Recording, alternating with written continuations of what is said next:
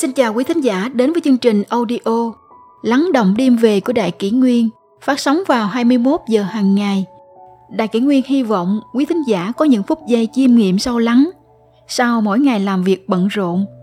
Hôm nay, chúng tôi xin gửi đến các bạn thính giả câu chuyện Bằng nụ cười thiện lương và lòng chính trực, người đàn ông đang bị giam cầm đã được cai ngục cứu sống. Khi biết mình sẽ bị đem ra xét xử vào ngày mai, người đàn ông bỗng cảm thấy hoang mang và sợ hãi. Bàn tay ông run rẩy, mồ hôi chảy ra đầm đìa. Ông nghẹn ngào nghĩ đến ngày mai. Ông không phạm tội, không hãm hại bất cứ ai cả. Ông luôn ghi nhớ lời dạy của người thầy tôn kính. Dù trong hoàn cảnh nào, cũng phải làm một người tốt. Bất kể có chuyện gì xảy ra, cũng cần đối xử với mọi người xung quanh bằng tấm lòng nhân hậu và lương thiện. Nhưng cái chính quyền tà ác kia không muốn người ta sống lương thiện, không cho phép người ta có đức tin. Không thể nào, dù phải mất đi sinh mệnh này, ông cũng không thể thuận theo những kẻ độc ác làm điều xấu. Ông đưa mắt nhìn người cai ngục. Anh ta ngồi đó như một cái xác không hồn hàng ngày phải ở trong nơi nhà giam tâm tối này, chứng kiến người ta tra tấn, đánh đập những người vô tội, thì làm sao có thể vui vẻ được? Trong ông, bỗng trào dâng niềm thương cảm với anh chàng tội nghiệp ấy. Này anh anh có mệt không? Người đàn ông cất giọng hỏi. Viên cai ngục đưa mắt nhìn ông, đó là một chàng trai còn khá trẻ trong thứ ánh sáng vàng vọt mờ ảo của ngọn đèn đung đưa trên tường sau lưng anh, ông nhìn thấy một khuôn mặt đau khổ, mệt mỏi, bất giác. Ông mỉm cười. Những căng thẳng, sợ hãi trong lòng ông bỗng chút biến mất. Lúc này, ông chỉ muốn dành cho chàng trai trẻ một nụ cười thân thiện. Có lẽ đó là thói quen, mỗi khi ông đến gần ai đó trong khoảnh khắc ấy, dường như có một ánh lửa nhóm lên trong khoảng lặng tâm tối giữa hai người. Anh chàng cai ngục không muốn có cử chỉ thân mật nào với người mình đang giam giữ. Nhưng nụ cười của ông dường như đã vượt ra khỏi không gian nhà ngục. Trong vô thức, anh cũng mỉm cười đáp lại. Ông tiếp tục mỉm cười với anh. Như với một người bạn, chứ không phải một cai ngục và cái nhìn của anh dường như cũng khác đi. Anh ta bắt đầu trò chuyện với ông. Chỉ cần từ bỏ đức tin là ông có thể trở về nhà. Tại sao ông vẫn cứ cố chấp như vậy? Chàng trai trẻ à tôi không cố chấp. Tôi không làm gì sai cả. Tôi chỉ muốn làm một người tốt. Chỉ muốn sống lương thiện. Lẽ nào lại có thể chuyển hóa? Cậu nghĩ xem một người lương thiện mà chuyển hóa thì sẽ thành gì đây? Chẳng phải là tà ác hay sao? Vậy ông có thể nói dối là đã thuận theo họ. Ông sẽ được thả ra, rồi sau đó lại tiếp tục làm người tốt như ông muốn. Một người tốt chắc chắn không làm như vậy. Nếu tôi nói dối thì chính là bán rẻ lương tâm. Như vậy tôi cũng xấu xa đâu khác gì những kẻ đang bức hại chúng tôi. Tôi sẽ không làm. Anh chàng cai ngục chưa từng gặp người nào chính trực như vậy. Trước giờ, anh toàn gặp những kẻ nói dối không chớp mắt, những kẻ rao giảng đạo đức, nhưng hành động thì xấu xa. Trong lòng anh, dâng lên một sự kính trọng với người đàn ông. Nhưng anh có thể làm gì? Đây là nhiệm vụ anh càng lúc càng căm ghét cái nhiệm vụ tà ác này. Anh đã quá mệt mỏi khi mỗi ngày đều phải chứng kiến những tên cảnh sát tra tấn mang rợ những người dân yếu đuối, không một tấc sắt trong tay, chỉ bởi vì họ muốn bảo vệ đức tin của mình. Hãy nói cho tôi biết về đức tin của ông được không? Tất nhiên rồi, tôi sẽ kể cho cậu nghe ông bắt đầu kể cho chàng trai về môn tu luyện Phật gia mà ông và hàng trăm triệu người khắp cả nước đang tu tập. ông kể về những thọ ích của gia đình ông nhận được, kể từ ngày họ sống theo nguyên lý, chân, thiện, nhẫn, kể về vị thầy vĩ đại đáng kính. Đôi mắt chàng trai trẻ nhòe đi lúc nào không biết. Bất giác anh hỏi, ông có con không? Có có. Đây nè. Bàn tay ông run rẩy, luống cuốn mò tìm tấm ảnh gia đình mà ông gìn giữ như báu vật, đưa cho chàng trai xem. Cũng may, nó vẫn còn sót lại sau cuộc khám xét. Xem xong, anh chàng cai ngục chậm rãi, đưa cho ông xem tấm ảnh con mình.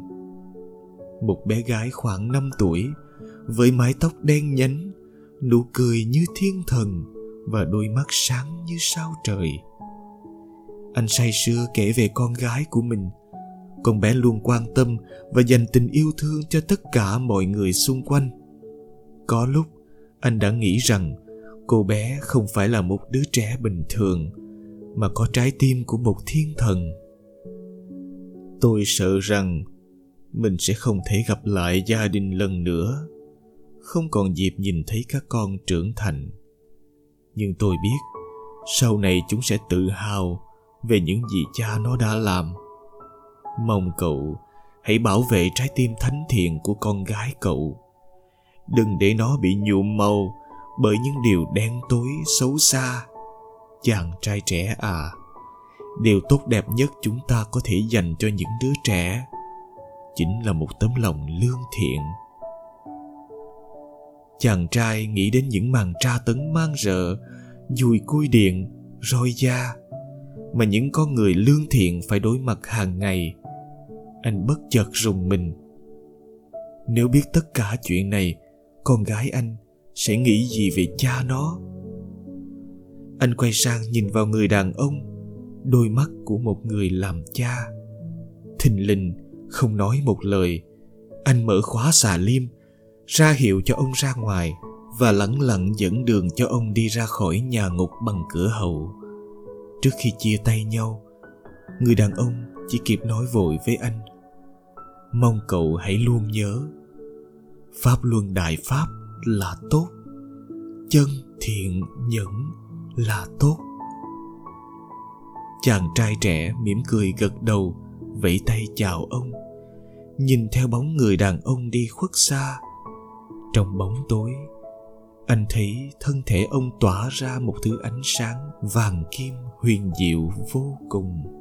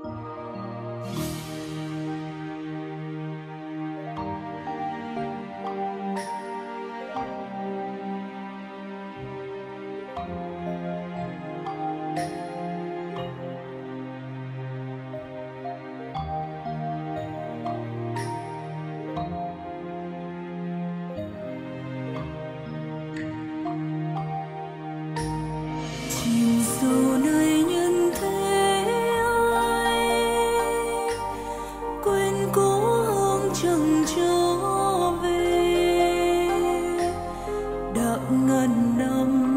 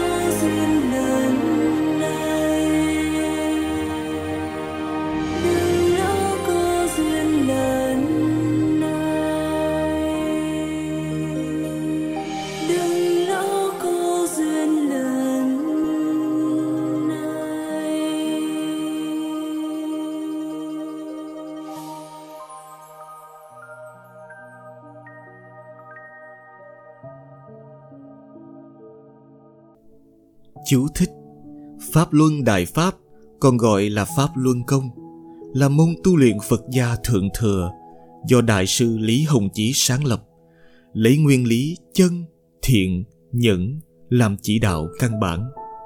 Chỉ trong vài năm ngắn ngủi, Pháp Luân Đại Pháp đã hồng truyền khắp Trung Quốc, giúp hơn 100 triệu người đạt thân thể khỏe mạnh, đạo đức thăng hoa.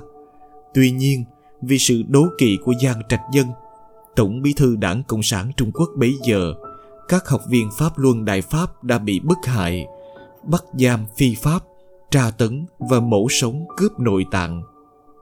Ta không thể thắng chính.